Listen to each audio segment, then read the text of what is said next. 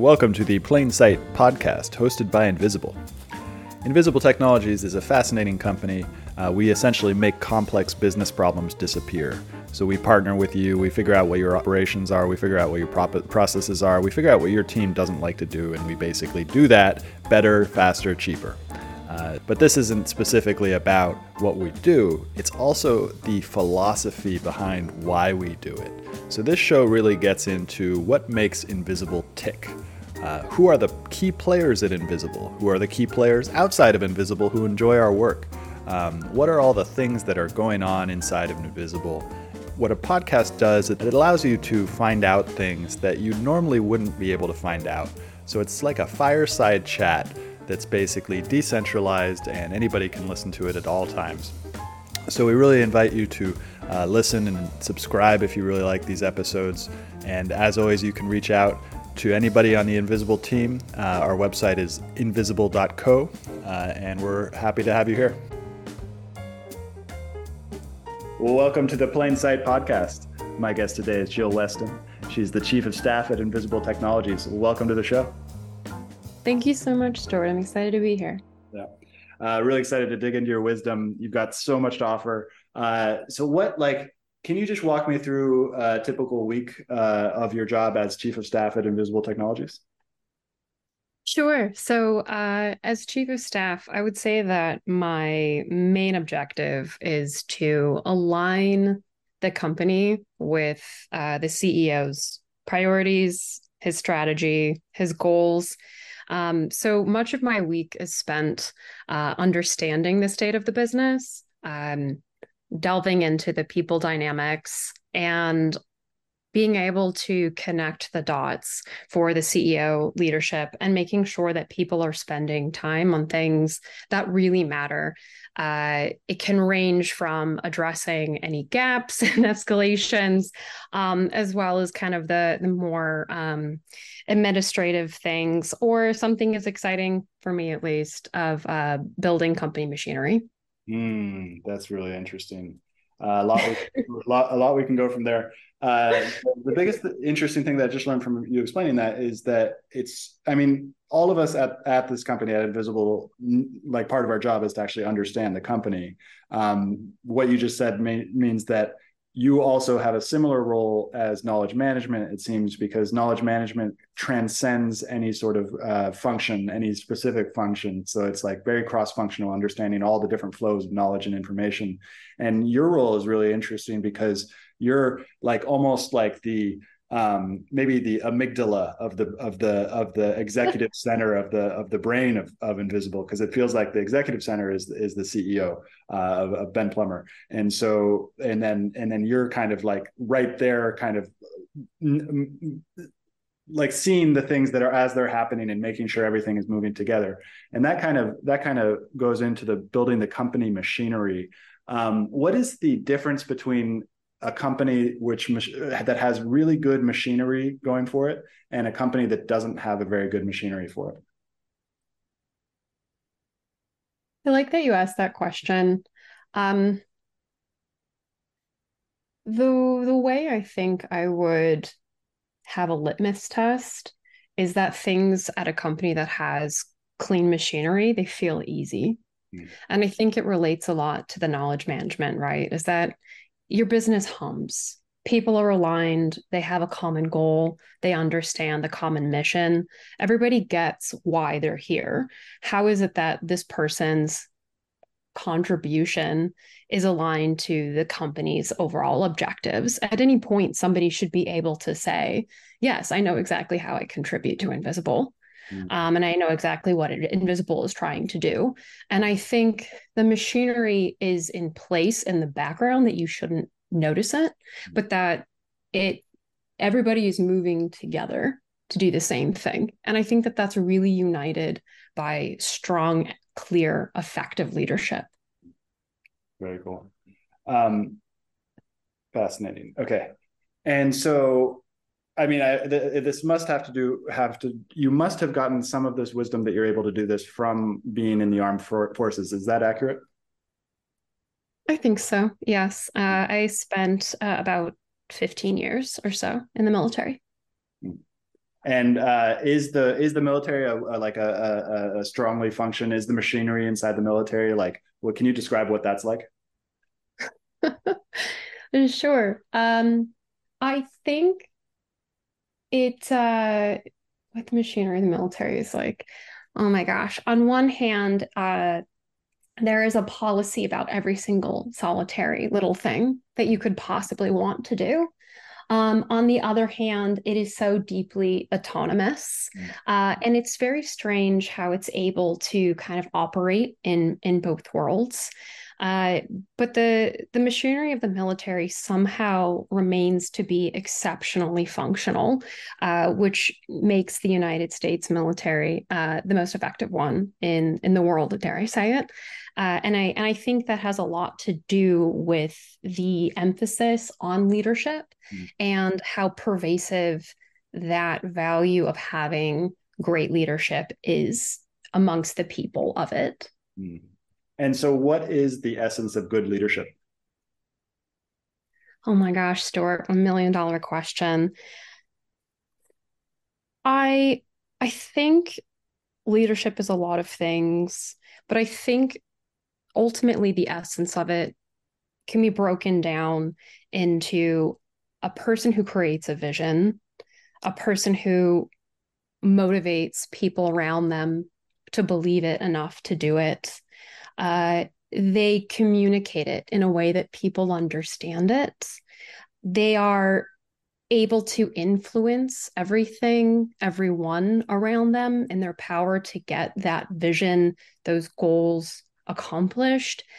And perhaps the last part within that is that this person does the right thing, especially when it's hardest. They have the hardest conversations, they do the hardest things. Um, they hold that line. Mm.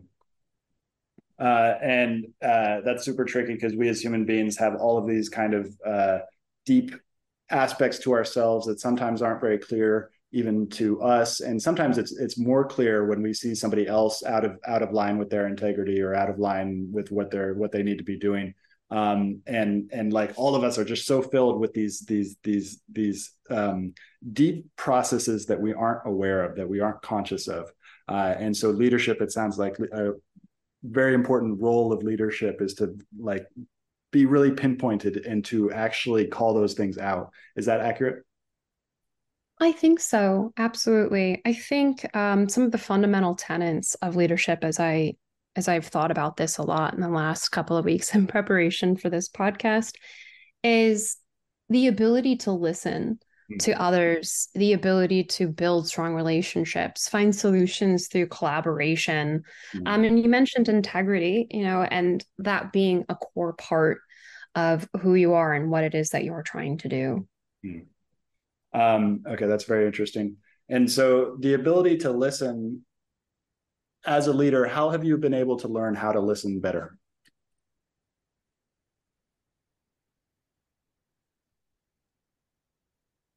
What's so funny about that is there are so many misconceptions when I tell people that I was in the military that they think that um, military officers or people who've served uh, don't listen.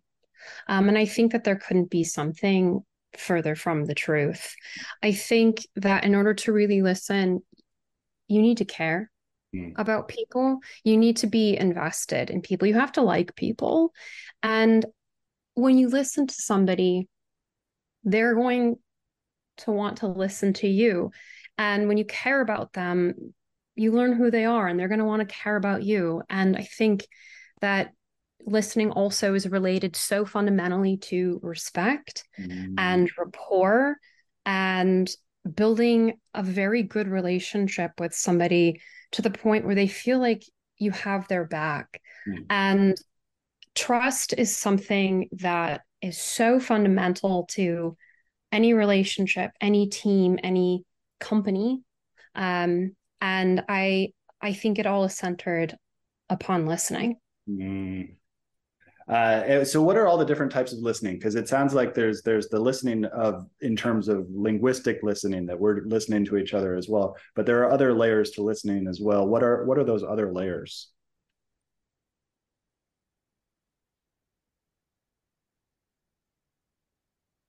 One of the things that I try to do is when I am listening to somebody is be as active of a listener as possible. And that includes uh, not waiting for my turn to talk. I think that that's something that a lot of people to, a lot of people do. Um, they're waiting for something in the course of a conversation uh, they hear something and then they want to respond to that. And then they wait for that person to finish talking and then they go back and they respond to that piece. Right. And I think that one of the core things about listening or the one of the core ways of listening is to be completely present in a conversation. Um, because if you're not listening to the people around you and you're a leader and you're not listening to what it is that your team is telling you, at least within the context of the military, you could get it wrong. And if you could get it wrong, you could get people killed. Mm. And if you get people killed, that's 100% on you. Mm. And I think that when you have those types of, um, when when the water can be that deep, it seems like a very basic seems like a very basic thing to listen, but I don't think it is because I think people, I think people are so fundamentally insecure. So let's go back to uh, the the responsibility. So it's like it sounds like leadership. What is the relationship between leadership and responsibility? I think as a leader, you are fundamentally responsible for everything within your context. To be a leader is to be responsible, and to be responsible is to be a leader. Um, I think that there's a lot of layers within that. So as it relates to to leadership and really becoming a leader, what is the importance of motivation? How do you view motivation? Where does it come into in in your life? Motivation for me is everything. Um I it's for me it's waking up in the morning and wanting to do something although to be fair honestly a lot of the time i wake up in the morning and i do not want to go exercise and then um, i make myself exercise uh, so maybe that's part of motivation uh, as it is but when i think about motivation within the context of leadership and i think of motivation in the context of getting other people mm. to to do mm-hmm. things that uh, you know we're trying to to achieve at work i i suppose perhaps i could take a step back mm. and i could talk about what i believe mm. and i and I, this all relates within the context of motivation but i i believe that an organization's greatest assets are its people mm. i don't think it's the technology or in the context of mm-hmm. the military, it's the weapons or, you know, the reputation, uh, because it's people behind all of those things at the end of the day. And I believe in order to motivate someone, in order to get the most out of someone, I, as a leader, have to create an environment where I make that person feel valued, appreciated, mm-hmm. challenged, even uh, this person wants to come to work every day um, and they want to do everything that they can do this is the difference between getting an email perhaps at 7 p.m when you're you know dead tired and right as you're closing your laptop for the night and as you see that email come in the motivation is the difference of reopening up that laptop and mm. responding mm. you know because it has to do with the way that a person's relationship is formed with that leader and and that mm-hmm. organization. And i think that for me that's how i uh, think of motivation. Mm, interesting. So what is the relationship between motivation and communication? So like you mentioned that like it's it's all about the relationship that you have with somebody wh- whether they're motivated to actually uh, open up and respond to the email and that's built on relationship. What is the importance of communication when it comes to relationships? You often hear people say clarity is key or you know you hear kindness clarity is kindness things like that And I think there's so much to be unpacked within the context of communication, effective communication.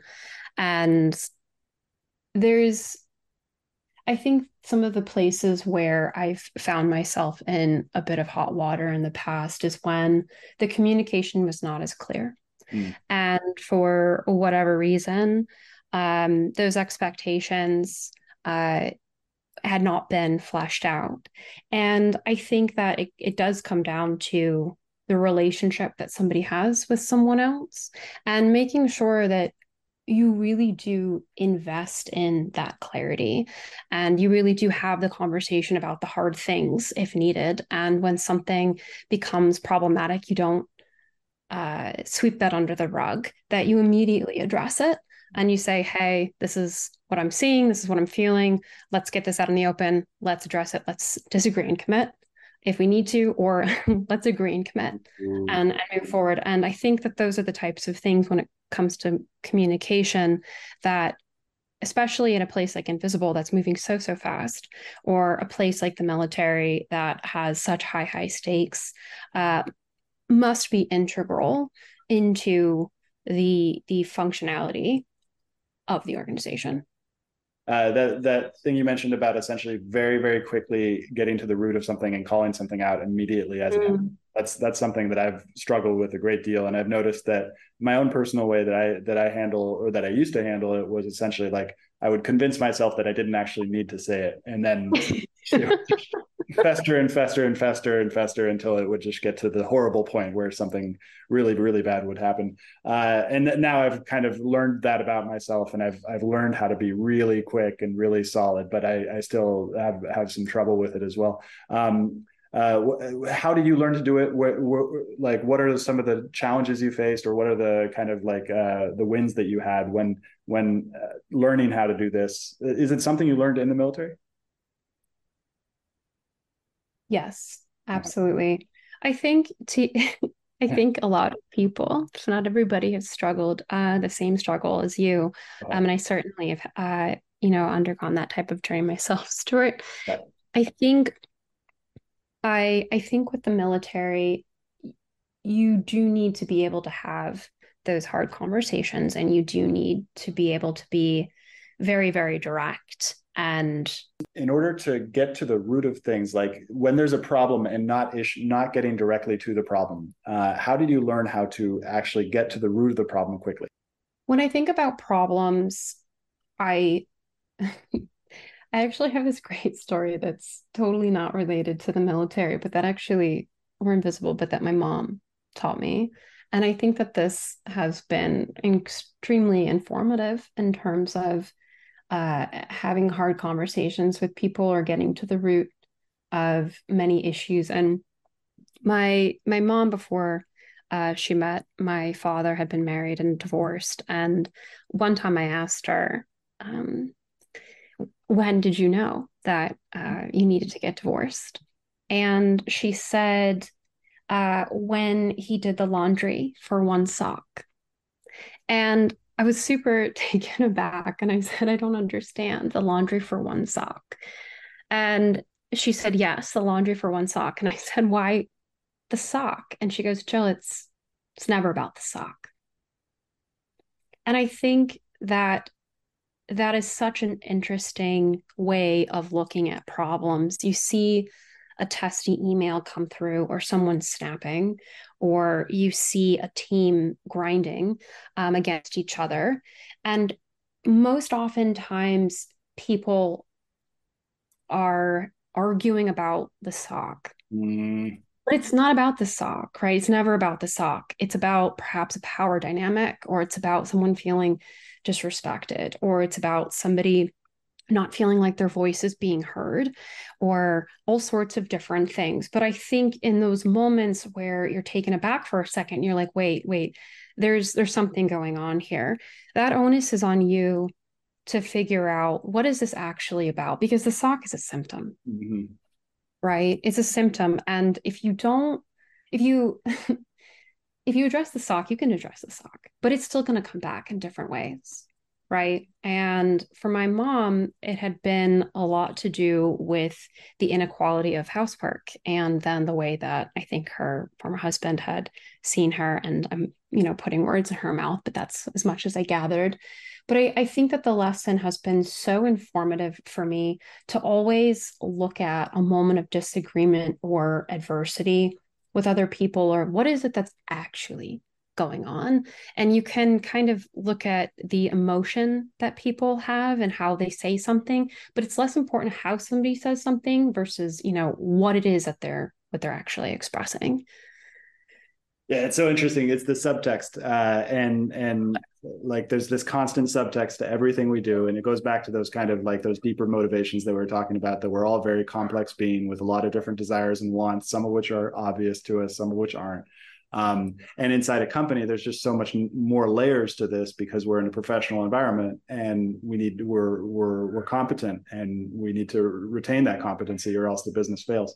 Um, and it's such a such an interesting dynamic. Uh, um, and I don't have any question here. If if if anything I said sparks anything, I'd love to hear hear from you about it. But I really love that that imagery of essentially that it's never the thing that everybody thinks it is. It's always mm. some other deeper layer that's going on. I well, have you have you done much uh, like psychological work or or any or even wellness or any of these other things? Has that played an important role in your life? When you say things like wellness, um, do you mean like how do you how do you mean that? Anything. It could be it could be uh, could be therapy, could be um, uh, could be uh, massage, could be meditation, could be leadership uh, trainings, could be um, executive coaching. Have you done any of those those sort of things? Uh, I I have. Um, I've done a lot of those things. I think that it's really important to always try to find ways to grow and develop. Um, and I think for me, the best medicine that I have is exercise, uh, which is probably a it's probably uh, due to the military being so rigid with their physical training that uh, I can't really go a day without it. And I, I think that there's something really beautiful about creating a, a space and time where it's just you against yourself. Mm. And no one is really measuring you unless um, you know you're a fanatic on Strava or something. Which is one of the reasons that I got off Strava is that I really want to focus just on on myself in those sessions. And I think when you think about therapy or executive coaching, all incredibly important things. But whatever your medicine is, and obviously diversification of that medicine is key, uh, it has to be a place where you feel like you're getting something out of it you know you're able to like sweat out your stress if mm-hmm. you will for exercise or you know you you leave a, a, therapy or executive coaching session where your energy balloon, if you will, has somebody's blown air into it mm. rather than um, kind of shrinking it and then you feel smaller. Mm. And the reason I asked that question is because there's there there's that subtext. Uh, and one of the main ways that I learned about the subtext was through work with a a, a counselor who was mm. had this like uncanny ability to exactly pinpoint exactly what it was that I was hiding from myself. Um, mm. And uh, and it, and and so I'm it, it's just such a generative area, uh, and I, I'm I like I'm just so curious as to how you learned how to do that basically because I know that you do that really well. I've seen you do it before. Um, uh, and I'm just curious if you if you do you think that that was like do they did they train you how to do it in the military or did you learn that somewhere else or um... i think i i think i see what you're getting at. Uh they train you in the military to be emotionless mm. when it comes to certain decision making. Mm. and you have to be right? Like if you watch any movie or read any book um you're endangering people's lives uh, who you really care about and you have to be able to make decisions in an order that always follows ship shipmate self. Mm. So the mission comes first, then the unit comes next, mm. and you're always last, right? Mm. And I think uh, looking at, I think that is one of the things that uh, makes me an effective chief of staff is that I'm able to pull myself out of a lot of those situations. I am able to zoom mm-hmm. out and look at the different pieces on the chessboard and see why this piece is moving in that direction and maybe even be able to see a couple pieces ahead which is the ideal state but understanding what is motivating different people and i think that that has to do a lot with caring about people which is something we talked about earlier and investing in those relationships and understanding why people are saying and doing the things that they're doing very cool um, Hmm. Understanding people's motivations. So, how can you understand people's the explicit stated motivations versus the motivations that they really have? Counterintelligence, maybe. Um, um, I, I think I'm not. I'm not sure. I. You just do it. You just know how to do it, basically. I I invest a great deal of time in observation. Yeah. People probably don't realize I'm watching and listening, but I am.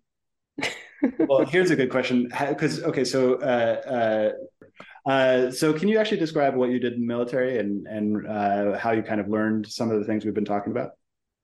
Sure. So I began my career on a warship.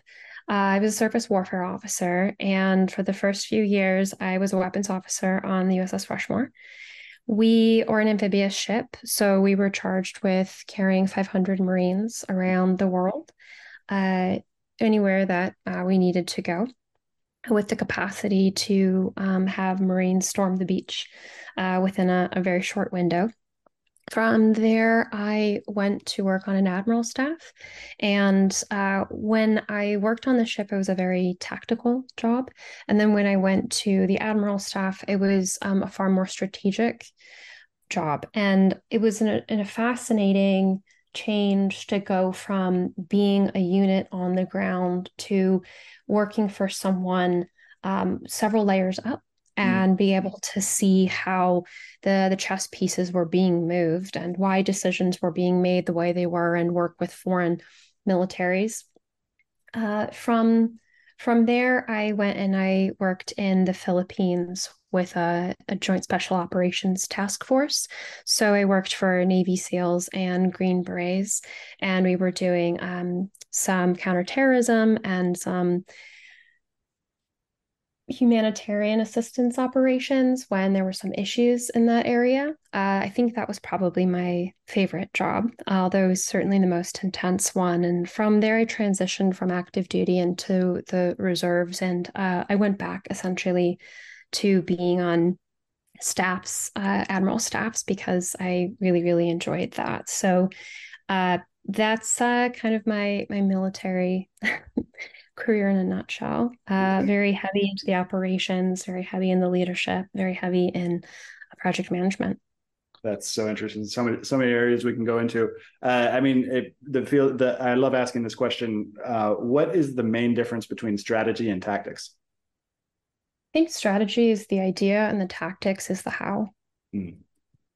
Uh, and so, like when, like you just you talked about how you're an amphibious ship. You've got a whole bunch of Marines storming the beach in a small amount of uh, a small amount of time. Uh, so you have the idea of like which beach you're going to storm, uh, and then but like in that situation, what are the what's the strategy and what's the tactics like?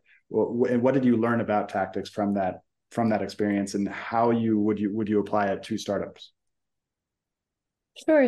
So storming the beach, the strategy would be the why why are we storming this beach? What is it that we're trying to achieve?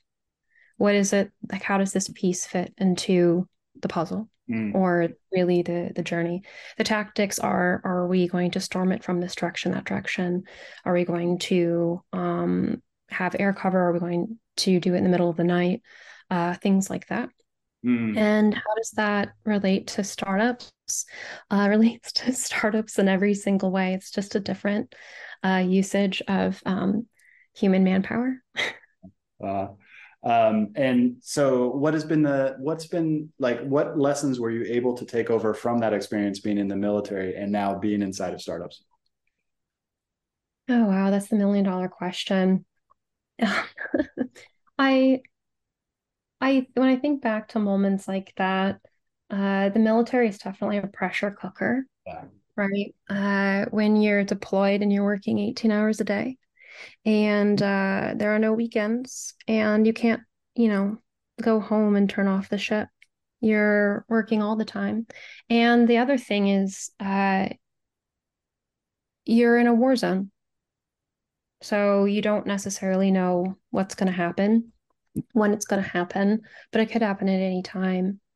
And I think that that's uh, prepared me very well for the startup world because uh, the startup world is has a lot of similarities mm. within that, and um, the between the the pressure, the ambiguity, uh, not knowing what's around the corner, uh, needing to be ready to go. Uh, there's a lot of differences, but I, I think also uh, you need to have a very thick skin um, and be very prepared to to work very hard and be able to also kind of sort through what is it that we're trying to do here mm-hmm. because there are long days on deployment and you have to keep yourself centered and grounded for what is it that why are we here and that those are the reasons that get people through i think and having those objectives having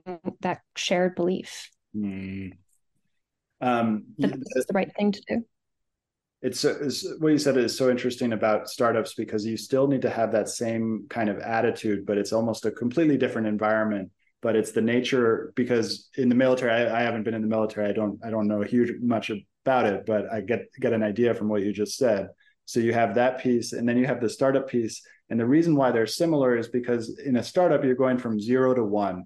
And in that mm. zero one phase there's just like there's the potential for massive growth but there's also potential for massive failure um, and so, and and and the success and failure, a lot of that depends on the actual way that people are doing their work and and the way that they're motivated. They're getting up every morning and, and doing the same thing over and taking these actions and essentially not knowing which actions are going to result in the right outcomes.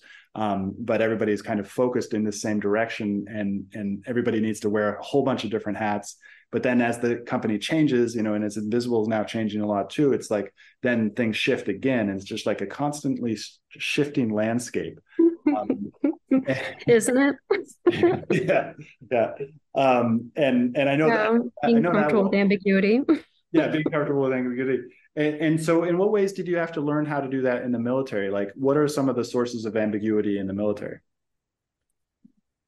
There are so many sources of ambiguity. Mm. I I think back to every mission is starts out as ambiguous, mm. right? You have your objectives and you need to achieve a thing.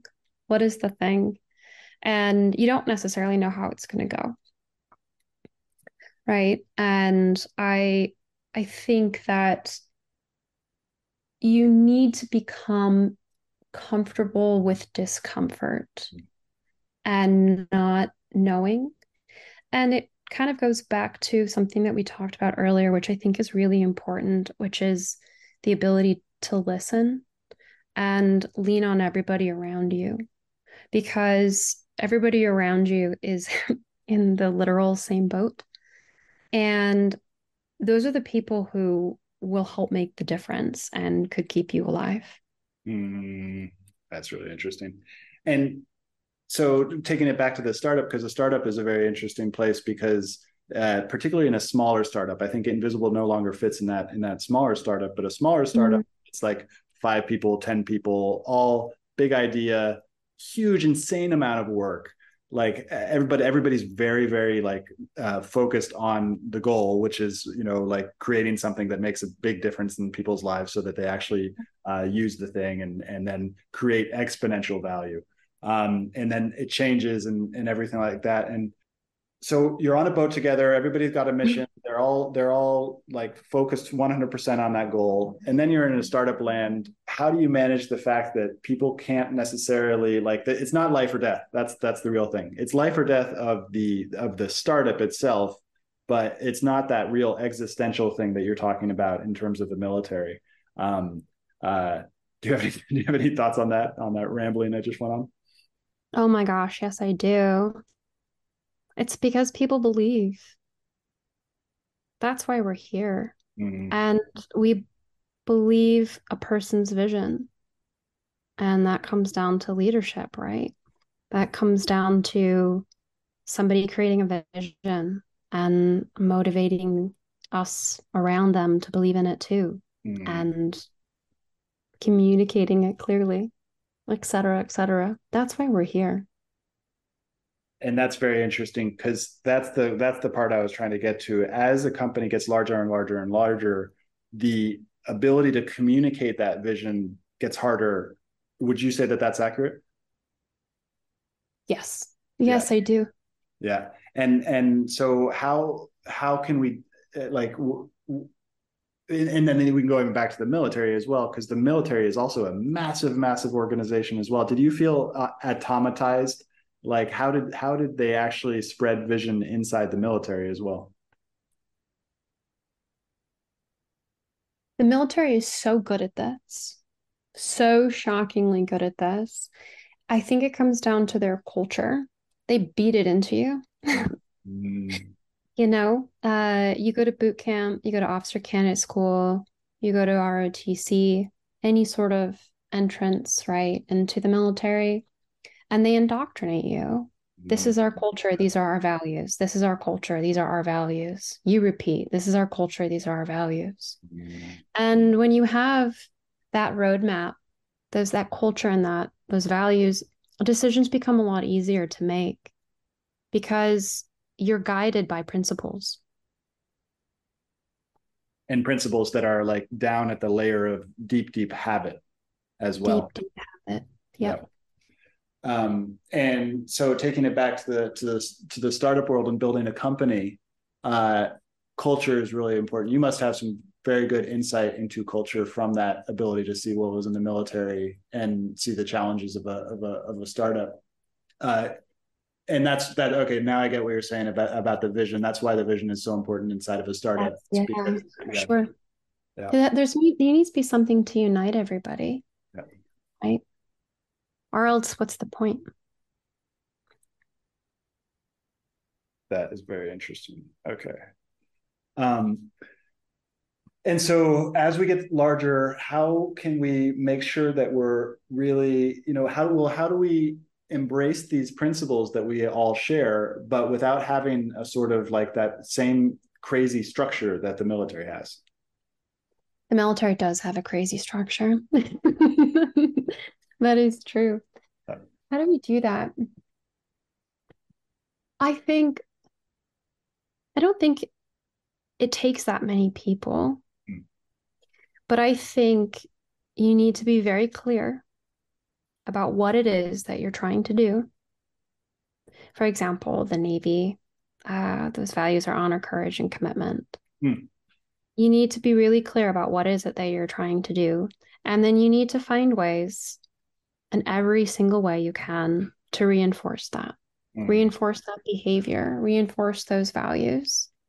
And I think that the military is so steadfastly effective at that and I think as we at Invisible scale, I think I'm really glad that the leadership of our team is very focused on this question, Stuart, because uh, it has not been lost on us that with each new person who's added, you look at an all hands meeting and all these new faces, mm-hmm. all of these people who haven't grown up with the same story. So it's retelling that over and over and over again. And there needs to be a dedication to that story, to those values, to that culture, or else this will just become a place where people work and we will lose that magic and how special it is to actually be a part of Invisible. Yeah, you nailed it. It's the storytelling. Um, without the uh, without a strong like military like structure, uh, it's like a meme almost. It's the like a the story needs to basically spread through throughout people. Um, who eh, eh, uh, who are some people at Invisible right now? If you if you if you feel comfortable sharing, who are excellent storytellers. You're a great storyteller, Stuart. Um, you you most certainly are. Um, when I think about the work that you've done with this podcast, I can't tell you how many people I have met who've expressed interest in Invisible, have gone on the website and listened to your podcast. My parents have listened to your podcast.